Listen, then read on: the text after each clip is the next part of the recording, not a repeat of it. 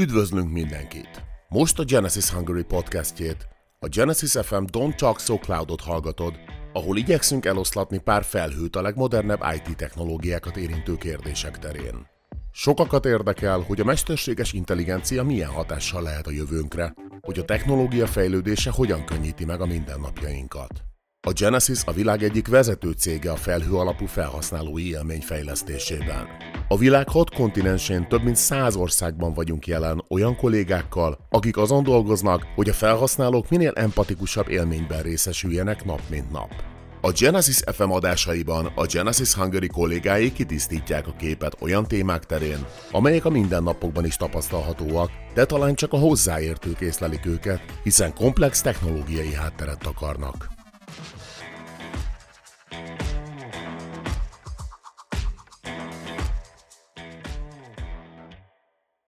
Sziasztok, Kószó Gábor vagyok, Engineer Managerként dolgozok a Genesis Hungary Kft-nél, és a mai napon az egyik frontend fejlesztőkkel fogunk beszélgetni akadálymentes alkalmazások fejlesztéséről.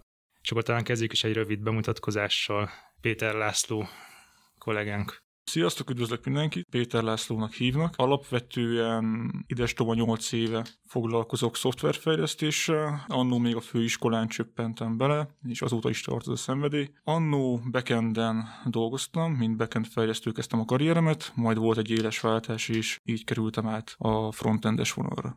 Alapvetően ami leginkább megfogott az az, hogy sokkal látványosabb volt, mint a backend. Valamilyen szinten sokkal gyorsabban kaptam visszajelzést a munkámról, hiszen az egy ilyen, bár nem kézzel fogható, de mégis másnak megmutatható, van egy design, megcsinálod, egyszerűen sokkal látványosabb volt, és ez így megtetszett, és így itt ragadtam azóta is. És akkor, ha már felhasználni felületek, akkor akadálymentesítés, hol találkoztál először a témával? Mm, most így visszagondolva, legelőször ezzel a témával még a főiskolán találkoztam. Az évfolyamunkon volt egy srác, aki vak volt, és ez akkor nagyon meglepő volt, hogy ő tényleg hogyan tud velünk együtt haladni. És ahogy néztem, hogy milyen eszközöket használ, tehát hogy különleges billentyűvel fejlesztett, gyakorlatilag olyan szoftvereket használt, amik felolvasták neki azt, amit lát a képernyőn. Ez nagyon inspiráló volt nekem, és gyakorlatilag ott szembesültem először ezzel a témakörrel. Aztán viszonylag sokáig nem nagyon foglalkoztam vele, és itt a Genesisnél volt újra lehetőségem um, belemélyedni ebbe a témába. És akkor pontosan mit akar egy akadálymentes webalkalmazás? Fú, ez egy viszonylag tág témakör. Szerintem mindenkivel előfordult már az, hogy valamit kerestél egy weboldalon, és így nagyon frusztrált voltál, mert így nem találtad meg. És hogy így mentél oldalról oldalra, valamit kerestél, és tudtad, hogy ott van, de mégis az, hogy hozzáférj ahhoz az információhoz, amit szerettél volna, az nehezedre esett. Igazából ez is már egyfajta akadályszámolta. Tehát, hogyha ezt így nagyon le akarom egyszerűsíteni, akkor egy akadálymentes webalkalmazás, egy olyan webalkalmazás, ami egyszerűen és jól használható. Mindenkinek az jut az eszébe, hogy ez csak egy fogyatékossággal élőknek fontos, de ez valószínűleg nem így van. Ez mindenkinek fontos. Tehát mindenki számára fontos az, hogyha valamilyen információt el szeretnénk érni, akkor azt minél gyorsabban és minél egyszerűbben tegyük meg. Hiszen, hogyha mondjuk egy való életből néznénk egy példát, ha mondjuk van egy rámpa egy épület előtt, akkor azt nem csak azok használják, akinek mondjuk kerekesszéke van, hanem mi normál emberek is sokszor mondjuk egy rámpán megyünk föl a lépcsőzés helyett. Tehát igazából számunkra is megkönnyíti a közlekedést. Ez pont így van az interneten is, meg a weboldalak kapcsán. Tehát, hogyha egy weboldal akadálymentes, akkor az mind a fogyatékossággal élőknek, mind pedig a normál embereknek hasznos. És a Genesisnél hogy épül be ez a fejlesztési folyamatokba és a mindennapokba? Viszonylag korán elkezdünk már ezzel a témával foglalkozni, mert egy UI-UX tervezésnél is gyakorlatilag úgy tervezzük meg az oldalnak a felépítését, hogy az minél egyszerűbb legyen, és minél átláthatóbb. Ha mondjuk a színeket nézzük, akkor megfelelő kontrasztokat próbálunk alkalmazni. Azt nézzük, hogy a betűméret, illetve a betűtípus megfelelő legyen. Az egyes elemek között a helyköz megfelelő legyen, illetve az olyan elemek, mondjuk egy gombnak a mérete is meg megfelelő legyen, tehát minél egyszerűbb legyen rákattintani, vagy akár billentyűvel oda navigálni, és látjuk azt, hogy ez tényleg ki van jelölve. Tehát ez az eleje, tehát ez a UI-UX tervezés. Hogyha ez megvan, és ugye hozzánk kerül fejlesztőkhöz, akkor gyakorlatilag mi ezt megpróbáljuk megvalósítani. Itt a megvalósítás során nagyon fontos az, hogy szemantikailag megfelelő HTML elemekkel építsük föl az adott webalkalmazást, Viszont ahol nincs lehetőségünk arra, hogy szemantikailag megfelelő elemeket használjunk, akkor viszont fontos, hogy azokon az elemeken megfelelő area attribútumokat használjunk, vagy ról attribútumot, ami ad egyfajta plusz leírást a szemantikailag nem megfelelő elemnek, amit mondjuk egy képernyő olvasó később jobban tud majd értelmezni. És ilyen ARIA attribútumok használatára tudsz esetleg egy pár példát mondani nekünk?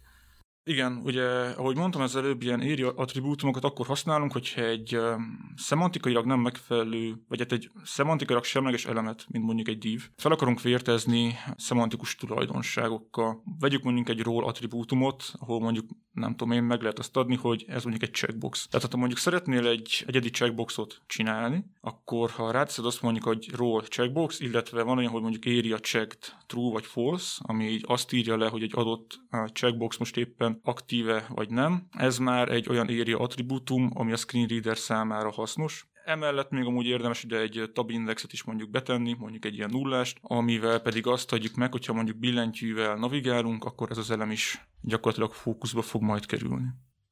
A leglényegesebb, amiért ezeket használjuk, az amúgy a képernyő olvasó programok, hiszen hogyha valamilyen plusz információt szeretnénk adni a felhasználónak, aki mondjuk képernyőolvasóval használja a rendszerünket, akkor ezt ilyen area attribútumokkal tudjuk amúgy megtenni. Oké, okay, és akkor gondolom a, így a fejlesztés az egy alapvetően elfogadott jó praktika, hogy ahol lehet, akkor szemantikus felépítést kövessük, és amikor nagyon muszáj, akkor használjuk csak az area attribútumokat valaminek a felüldefiniálására a screen reader szempontjából. Így van, így van. Alapvetően, hogyha szemantikus elemeket használunk, akkor gyakorlatilag ezeknek a akadálymentes követelményeknek a nagy részét már így lefettük. Tehát ahol lehet, törekedni kell. Jó, és milyen eszközöket használtok a visszaellenőrzésére, vagy tesztelésre, hogy a weblapunk, webalkalmazásunk az valóban megfelel a különböző szabványoknak? Mi itt a Genesis-nél gyakorlatilag ezt két részre bonthatjuk. Ugye van egy manuális és egy automatizált tesztelés, amit követünk, aminek gyakorlatilag a végeredménye az az, hogy megfeleljünk egy szabályrendszernek, amit röviden ilyen WCAG-nek hívnak, ami a Web Content Accessibility Guideline. Ez egy ilyen nemzetközi kritériumrendszer, aminek három szintje van. Van az A, a két A és a három As. Mi itt a Genesis-nél a két As követelményeknek a teljesítését tűztük ki célul. Manuális tesztelés során ugye először megpróbáljuk úgy használni a rendszert, mint hogyha nekünk is nehezünkre esne normál módon használni. Mit értek ez alatt? Megnézzük, hogy ha billentyűt használunk, és mondjuk nem egeret, akkor minden olyan elemet a képernyőn, ami valamilyen interakciót vált ki, azt elérjük egér nélkül. Mire gondolok? Ez alatt legegyszerűbb, ha mondjuk elkezdünk nyomogatni a tab gombot, és hogy gyakorlatilag végig tudunk úgy navigálni a képernyőn, hogy teszem azt minden gomb fókuszba kerüljön. Ez az egyik. Tehát ugye megnézzük azt, hogy ilyen billentyűvel végig tudunk-e menni, és minden olyan funkcionalitást, amit egérrel is elérünk, azt elérjük-e. Utána képernyőolvasó programot is használunk. Itt, amire a legjobban próbálunk figyelni, az az, hogy a képernyő olvasó által felolvasott szöveg az értelmes legyen. És itt mennék vissza arra, hogy ugye beszéltünk az előbb itt az area attribútumokról. Itt, hogyha sokszor van az, hogy a képernyő olvasó, amit felolvas a szöveget, bár van értelme és van jelentése, mégis úgy döntünk, hogy ezek az area attribútumokkal kicsit másfajta leírást adunk, hogy valamennyire beszédesebb legyen, kicsit olyan, mint hogy a nyelvtanban is a mondatokat kicsit jobban olvassa föl. Ez egyfajta egy ilyen követelmény a részünkről. Ezen kívül használunk még különböző extensionokat. Ugye az egyes böngészőkben vannak már ilyen beépülő modulok, mi a Chrome-nál egyfajta Axe nevezetű kiegészítőt használunk. Ez gyakorlatilag leszkenneli így az oldalunknak az elemeit, és megvizsgálja, hogy eh, hiányzik-e róla bármilyen olyan attribútum, ami szükséges. Például van egy kép, ami mondjuk nincsen leírószöveg, akkor azt így jelzi, vagy ha mondjuk a kontraszt valahol nem megfelelő, akkor azt jelzi, illetve sok egyéb más szabályt is még tud nekünk jelezni, hogyha az nincsen betartva. Alapvetően ez a kétas minősítés, ez ugye ez úgy néz ki, hogy fel van sorolva egy bizonyos követelményrendszer, és megadott számú követelmény teljesítése esetén érsz el mondjuk egy ilyen kétas minősítést. Egy átlagos webalkalmazás fejlesztésénél érdemes mindig a legszigorúbb kritériumrendszerre lőni, vagy igazából egy duplas minősítés egy jó középút lehet egy átlagos alkalmazásnak? Mi a jellemző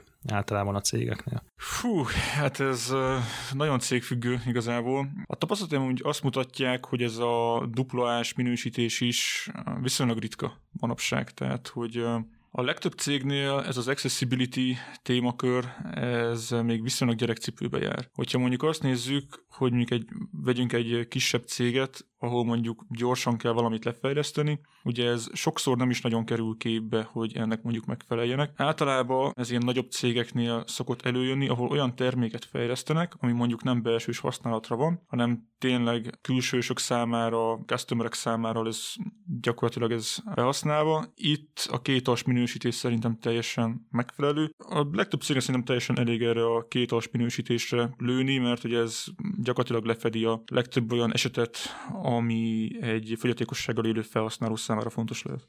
És mik azok a legegyszerűbb dolgok, amikre figyelve jelentősen növelhetjük a webalkalmazásunk akadálymentesítését, vagy akadálymentességét? Hát, hogyha egy pár dolgot így össze kéne szedjek, akkor mondjuk azzal kezdeném, hogy ha van olyan interakciót kiváltó elem az oldalunkon, amit mondjuk egérrel használunk, ugye ez fontos, hogy azt billentyűzettel is ki tudjuk jelölni, el tudjuk érni, gyakorlatilag triggerelni tudjuk azt az action amit azt mondjuk kivált. Még szerintem fontos, hogy az egyes elemek sorrendje, tehát ahogy leképződik a domban, az tényleg azt reprezentálja, ami a UI-on is megjelenik. Mit értek ez? Ugye CSS-sel, mondjuk egy flex tudjuk mahinálni a UI elemeknek a sorrendjét, ami tök jó és működik, viszont ha mondjuk nekiállunk billentyűvel navigálni, akkor akár teljesen más sorrendet is tudunk kapni, mivel ez a navigáció a domban lévő sorrendet veszi figyelembe, nem pedig azt, hogy most éppen CSS-sel éppen hogyan helyezünk el egy elemet, tehát ez még így fontos szerintem.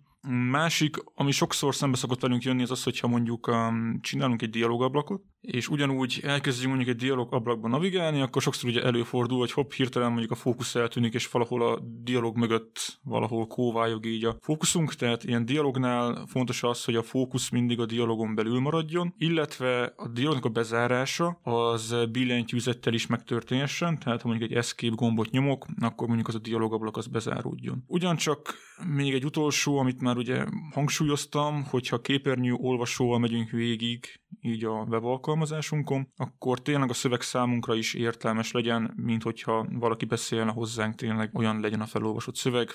Nagyjából ezek, amikre így hirtelen tudok gondolni. A technológia fejlődésével milyen innovációt eh, látsz a legnagyobb áttörésnek ezen a területen, ami, ami segíti a felhasználóknak a különböző oldalaknak a használatát? Hmm, hát, hogyha már ilyen innováció kerül szóba, mert még újítás, akkor gyakorlatilag szerintem ami a mindennapokban is beköltözött így az embereknek, az az ilyen okos eszközök elterjedése.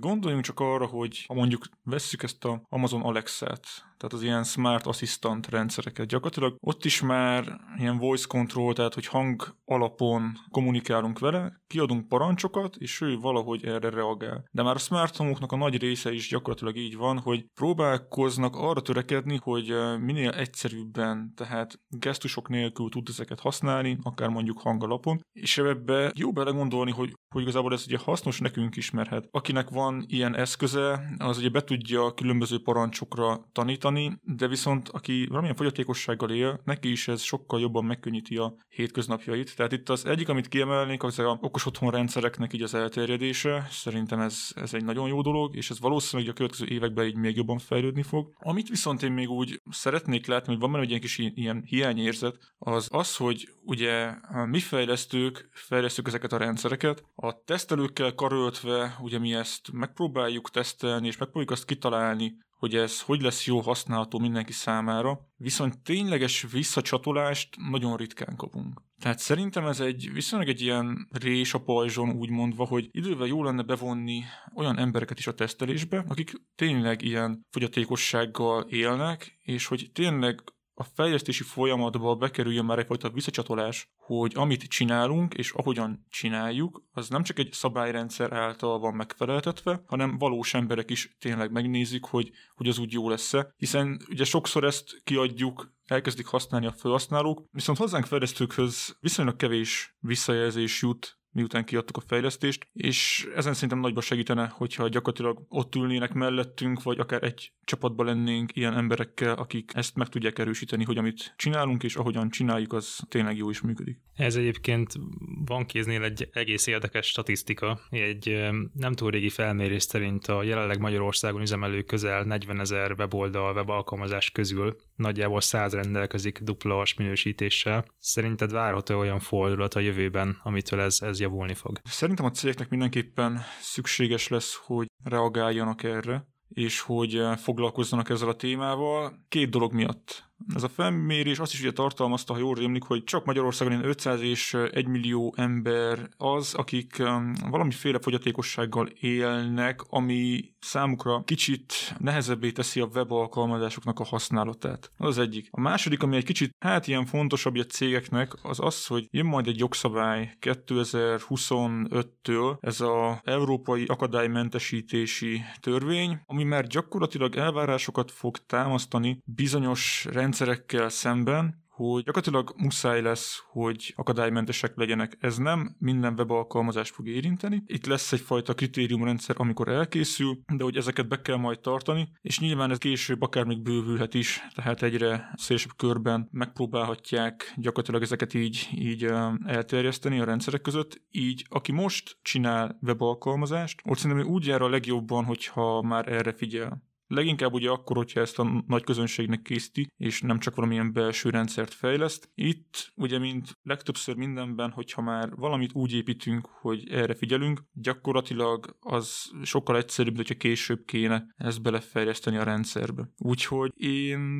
úgy látom, hogy a jövőben ez viszonylag hangsúlyos téma lesz, és hogy a cégeknek fontos lesz arra figyelni, hogy, hogy amit fejlesztenek, az mindenki számára jó használható legyen. Rendben, köszi. Akkor összefoglalva egy pár szóban, hogy miről is beszéltünk a mai nap. Egyrészt megtanultuk, hogy az akadálymentes alkalmazások nem csak a fogyatékossággal élők számára hasznosak. Hallottunk a különböző szabályszintekről és az attribútumokról, kitértünk az általunk használt túlokra és folyamatokra, illetve kaptunk pár hasznos tippet, hogy mik azok a legegyszerűbb dolgok, amikre oda tudunk figyelni a fejlesztés során.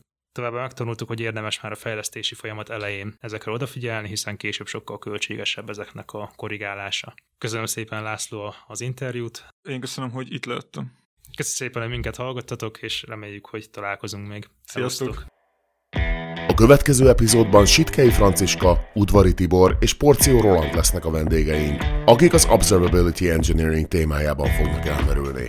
Köszönjük, hogy velünk tartottál a mai epizód során. Reméljük nálad is kitisztult az ég. Ne maradj le a legújabb epizódjainkról, és mentsd el kedvenceid közé a podcastet. Kövess be Facebook oldalunkat, ahol megtalálod a legfrissebb információinkat a Genesis Hungary csapatáról.